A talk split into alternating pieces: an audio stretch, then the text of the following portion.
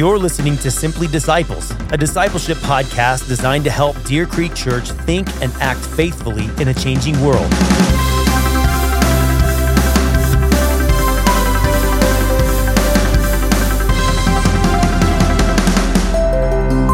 Hello, Deer Creek Church. You're listening to Simply Disciples, a discipleship podcast designed to help you think and act faithfully in a changing world. My name's Daniel. I'm pastor here at Deer Creek Church. Today I'm joined by Chad Donahoe. Chad, our associate pastor here at Deer Creek. Chad, you want to say hi? Hello. Hello. And then Aaron Ellis, our worship director as well. Aaron? Hello. Hello. Good hello. to be here. Guys, this is an excerpt taken from a book that we've been uh, encouraging uh, folks to read, uh, Taking God at His Word by Kevin DeYoung. He writes Several years ago, there was an anonymous article in Christianity Today entitled, My Conversation with God. It began, Does God still speak? I grew up hearing testimonies about it, but until October 2005, I couldn't say it had ever happened to me. I'm a middle aged professor of theology at a well known Christian university. I've written award winning books. My name is on Christianity Today's masthead. For years, I've taught that God still speaks, but I couldn't testify to it personally. I can only do so now anonymously. A year after hearing God's voice, I can I still can't talk or even think about my conversation with God without being overcome by emotion. The anonymous professor went on to talk about an experience where God supernaturally gave him a book outline and a book title, and then directed him to use the money from that book to help a young man to go to school and prepare for ministry. He finished the article by saying how strengthened his faith had been to finally have God personally speak to him. It's a fine story in many ways, except in this crucial way. It gives the impression that God does not normally speak to us personally. The article leaves us feeling as though God speaking to us through the scriptures is inferior, less exciting, less edifying as a means of communication. End quote. In other words, the article leaves us feeling as if God's word in scripture is not enough. In order to really know God, in order to really hear from God, in order to really know what God wants for our lives, we need something more. We need God to speak to us directly outside of the Bible. But our question today is Is that true? Do we need something more than the Bible to know who God is or how to live faithfully in today's world? Is Scripture enough? What do you guys think? Well, I, this is normally the time where I say, I'm reminded by the Westminster Confession. yeah. But take a look. It. I have my copy of the confession closed. it's functioning as an armrest. it's an armrest at the moment. But I do think of the words of Peter in the New Testament. And so Peter was one of the first followers of Jesus, and he speaks about this directly in 2 Peter chapter mm-hmm. 1, verse 16 through 21. He says, For we did not follow cleverly devised myths when we made known to you the power and coming of our Lord Jesus Christ. But we were eyewitnesses of his majesty. For when he received honor and glory from God the Father, and the voice was borne to him by the majestic glory, This is my beloved Son, with whom I am well pleased. We ourselves heard this very voice borne from heaven, for we were with him on the holy mountain and we have the prophetic word more fully confirmed, to which you will do well to pay attention as to a lamp shining in a dark place, mm-hmm. until the day dawns and the morning star rises in your hearts. Knowing this, first of all, that no prophecy of Scripture comes from someone's own interpretation.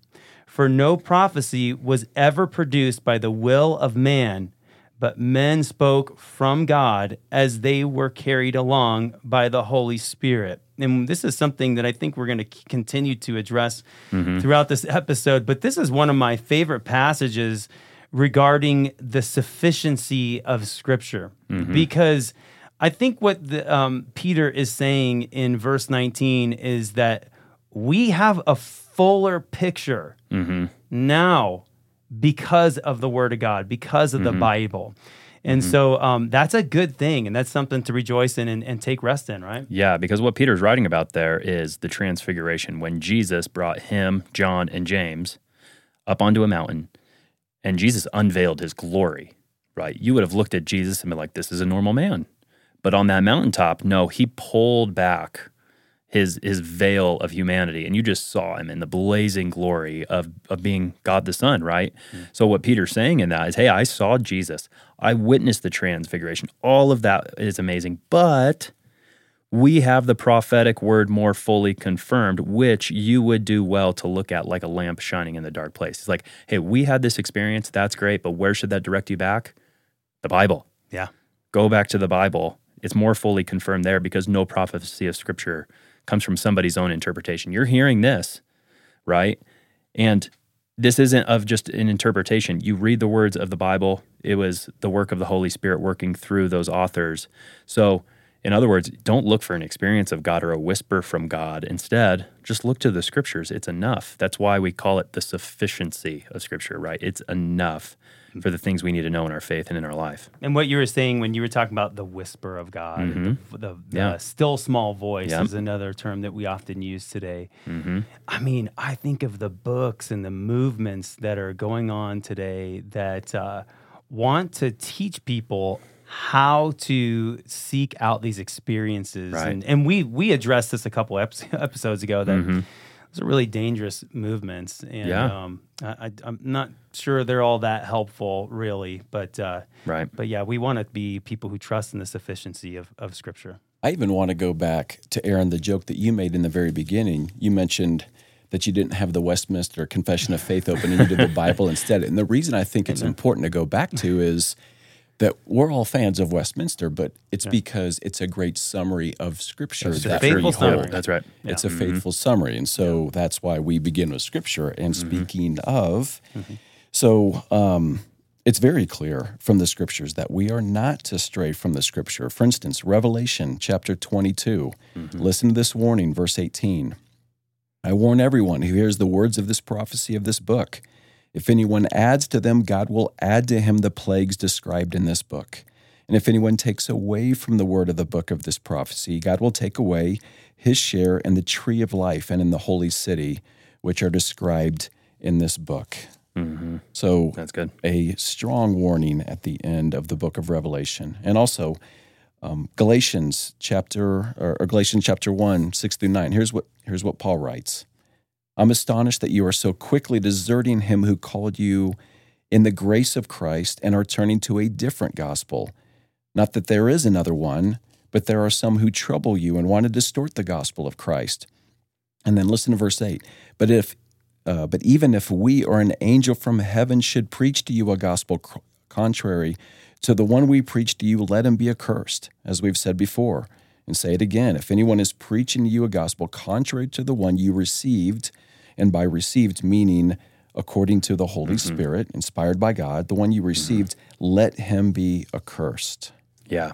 Yep. So even if an angel speaks to you, don't stray from what's said in Scripture. The Bible's mm-hmm. enough for us, right? Yes. Yeah. Uh, and those scriptures that you just mentioned there, Chad, they're summarized in the confession. So just to, oh, I know, I know, I beat you to it. it the whole counsel of God concerning all the things necessary for God's own glory, man's salvation, faith and life is either expressly set down in Scripture or by good and necessary consequence may be deduced from Scripture, which nothing at any time should be added, whether by new revelations of the Spirit or traditions of men. So, uh, the key phrase there is all things necessary are in Scripture. If you want to know how to be saved, if you want to know what you are to believe, if you want to know how God would have you to live, if you want to know how to glorify God, these are either set down in Scripture explicitly, or you can deduce them from Scripture.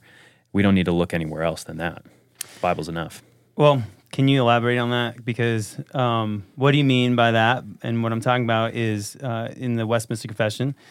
Um, what is what is meant by good and necessary mm-hmm. consequence, and um, and also uh, what about uh, you know the fact that I want to know the secrets of how to manage my money really well. yeah. And I want to know the yep. five secrets to a successful mm-hmm. marriage. Um, what's up with that? Why can't I find that in scripture? And um, sure. but anyways, but more yeah. importantly, what, what, explain what good and necessary consequence means? Yeah, good and necessary consequence. So yeah, just again to read that, you know, everything in scripture concerning God's glory, our salvation, faith and life Again, it's either expressly in Scripture or by good and necessary consequence deduced from Scripture.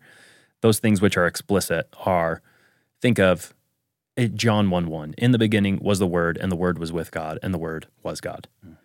The Word is God and was with God, and nothing was created without God. That's very explicit. Jesus is the Word, He's God, and He's the Creator.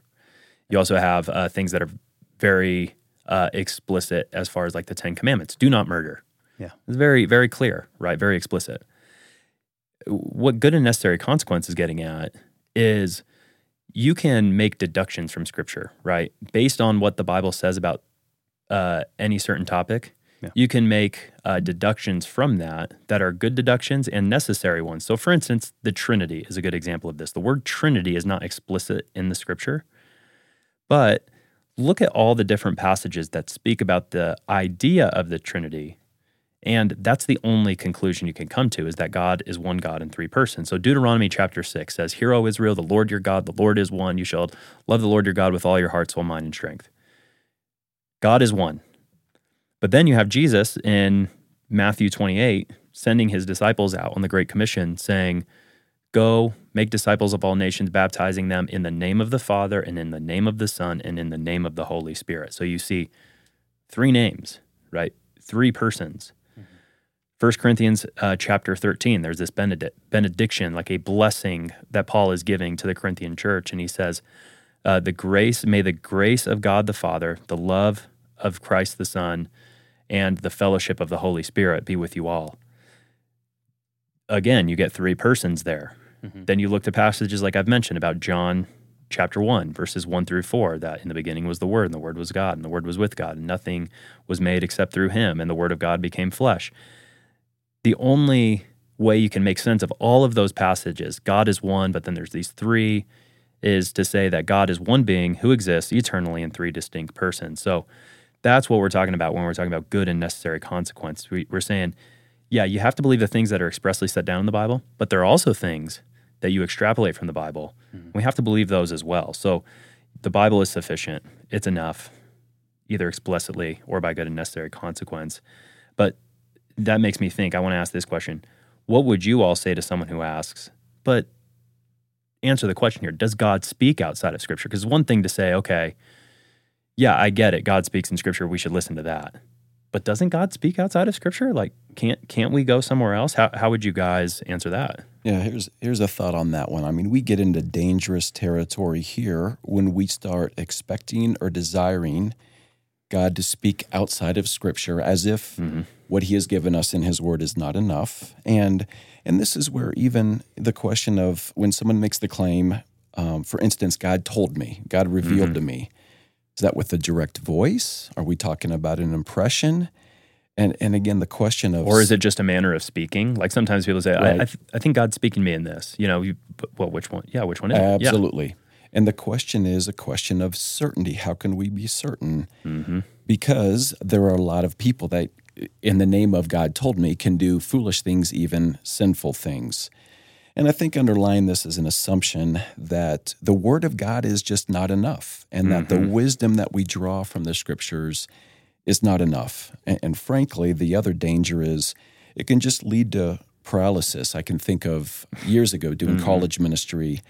I literally had a student with such a desire, uh, such a um, a desire to follow the Lord so closely, he would make a decision to not actually get dressed in the morning until God revealed which socks he should put on. Mm-hmm. And mm-hmm. and I'm not mocking him. It was a sincere desire, but you recognize when we wait for God to speak directly, we can be paralyzed as opposed to understanding the commands and the principles of scripture and then using wisdom. Yeah. Yeah, absolutely. And, and and I would say, you know, to the question, does God speak outside of Scripture?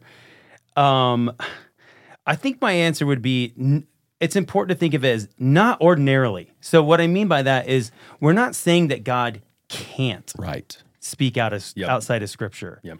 And um, but what we certainly do believe is that God leads our conscience through the Holy Spirit. That's that's certainly um, something that He does as we are sanctified. But here's the important uh, piece: is that God is not and does not reveal new revelation outside of Scripture. And um, and that is the problem with Mormonism and also Islam. So with Mormonism, you have Joseph Smith, who um, had a new revelation and um, surrounded by even a, a, lot of really odd stories of what was going on, what was surrounding him, and what he was seeing. And, Right, yep. um, and he claims an angel did appear to him and uh, revealed this new revelation that would help uh, b- better understand the scripture. And um, and so it that led to uh, a whole new host of issues and doctrinal issues. Also, with I think of Islam as well. Um, Muhammad. Here we have a guy who um, received new revelation from God, and um, and it really contradicts and, and is counter to to what the Scripture teaches. I think in our own day and what's actually developing right now, um, the same problem exists within the New Apostolic Reformation. If you guys haven't heard of that, that's a movement within the charismatic tradition of Christianity, and the New Apostolic movement teaches that the office of the apostle of, of the apostle, that office, is now reinstated, and because of that, there are a few specific and in many cases, uh, these guys are self proclaimed apostles. And these people are telling people they need to listen to them because they They're hear the voice God, of God. yeah. Yeah. They have the word of God for you. And this is an attack. This is an attack on the sufficiency of Scripture. And it's all birthed out of this idea that we can just sit outside of Scripture and just simply listen to the voice of God and hear the voice of God in the still small voice um, rather than actually seeking Him through the sufficiency of Scripture. Yeah, it's interesting. You know, I think many people who do have this question, what the, what they imagine when they hear, "Hey, j- no, Bi- the Bible is God's word. It's the final authority. It's enough." I think what they imagine is, well, don't put God in a box. We're saying we're trying to limit God in some mm-hmm. way. Yeah. But I actually think it, the opposite is true, hmm. because the the Bible actually gives us a much more expansive and comprehensive view of God than a lot of the testimonies you hear about those who said, I have heard God speaking to me outside of Scripture. Yeah. Typically, when somebody says, I've heard God speaking to me outside of Scripture, it, typically falls into, uh, you know, I, I think of a particular devotional book. I'm not going to mention it, but it, it talks about how God met that person in, you know, love and kindness, um, was very gentle to them, all of which are characteristics in Scripture. So we don't want to poo poo that. Not going to argue with that. But very rarely in these, or I've never heard it at least, and when somebody says, I heard God speaking to me outside of Scripture, do they get a view of God's, for instance, vengeance mm-hmm. mm. or his majesty mm-hmm. or his wrath or his fall on the ground like Isaiah holiness? Hmm. Right? Yeah. So actually, I think when people say don't limit God, I think when they're saying, hey, I, I want to hear God over here outside of the Bible, they're actually limiting God. They're making God exclusively one dimensional and very flat and static. Yeah. Whereas Scripture, no, it it makes our view of God much more immense, much more majestic, much more big than you know some of the maybe out external sources would have us believe. So, um, this is another question that comes to mind, guys. You know, some people will say, it, okay, it's not just that Scripture's bad, but it it just doesn't seem to apply to our lives today. So we just need more from God in the sense that we need Him to speak to our situations today. Chad, you mentioned socks, right? Mm-hmm. So some people will say, you know, the Bible mentions a lot about, you know, different laws around wearing two different types of fabric or not mixing seeds in your field. And that just doesn't seem to speak to us now. I wish it spoke more about a flourish. How, how can I have a flourishing marriage? How can I, you know, handle my budget and finances? How would you guys respond to that? or even like how to parent Yeah. kids that are ages 24 to 16. Right. yeah, that's maybe right. maybe Thank my you. stage of life, some Yeah. specifics. You know what's interesting about that too is uh, they went off a different calendar too. They went off a, a calendar that if you were twelve to sixteen uh, in Hebrew culture, you actually probably would have been a lot younger than a twelve to sixteen year old today. And just, you know, just point of point of fact. That's just another. Thank you. That's good. Now I, I feel smarter. I think I just kind of made that up. Actually, I'm not gonna lie. Wow. we're going to ask our listeners. I just wanted to see if I could fool you guys. We're gonna, we're going to ask our listeners to not fact fact check. yeah, please, please don't fact check anything we say. So, to your point, Daniel, it yes, uh, the reality is the scriptures do not always speak to the very particulars of our lives because what is the Bible primarily about? It gives us um, to the best of our human understanding who is God, right? It helps us to understand sin, the consequences of sin, the need for our salvation.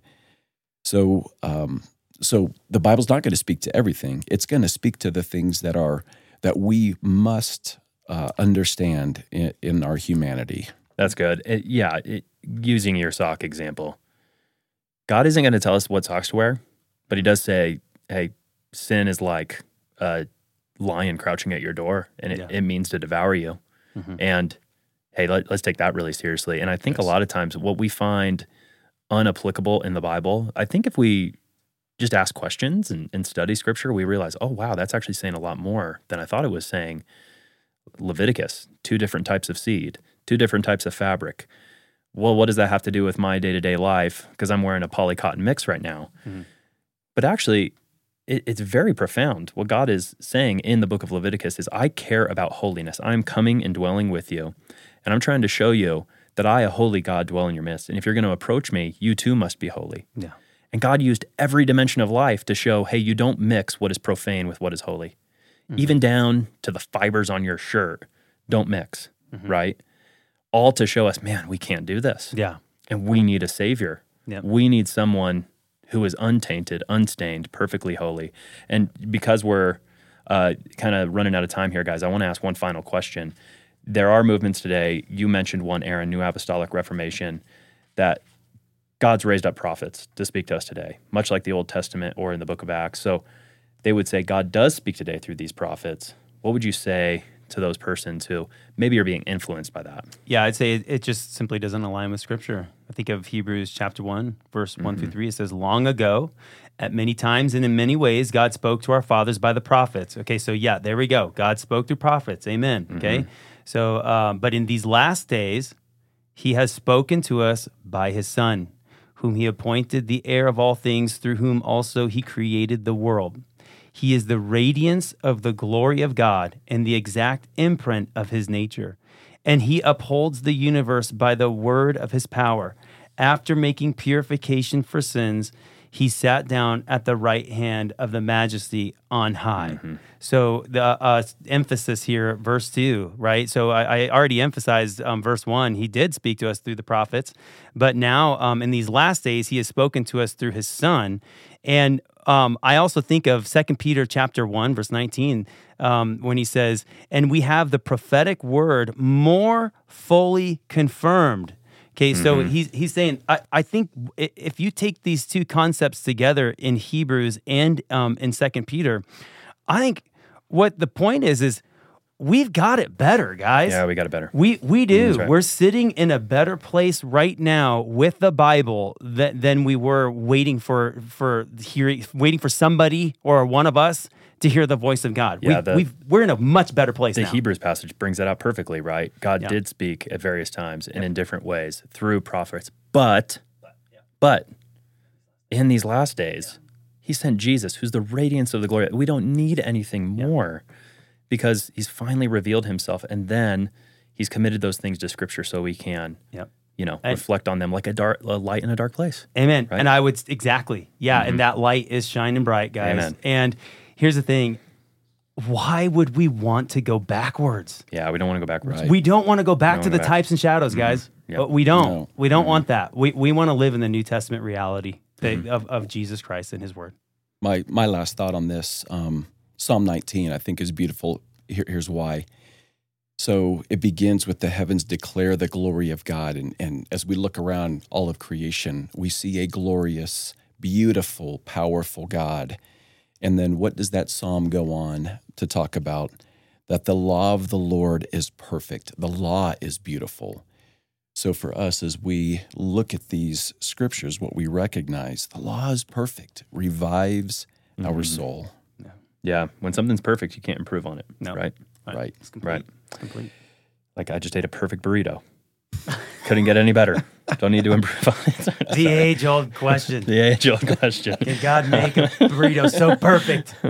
He himself could not eat it. I love that we had it on such a high note and you took us to a burrito. Uh, to a burrito. That's I right, have to right. say amen to that, Chad. Yeah. Thank you. Okay, You're we're right. going to have to leave it at that, guys. How should we think of Scripture? Well, first, we should believe it's sufficient, it's enough. And, brothers, uh, again, we're going to encourage everyone pick up a copy of Kevin DeYoung's Taking God at His Word. It's on the Next Steps table at the church.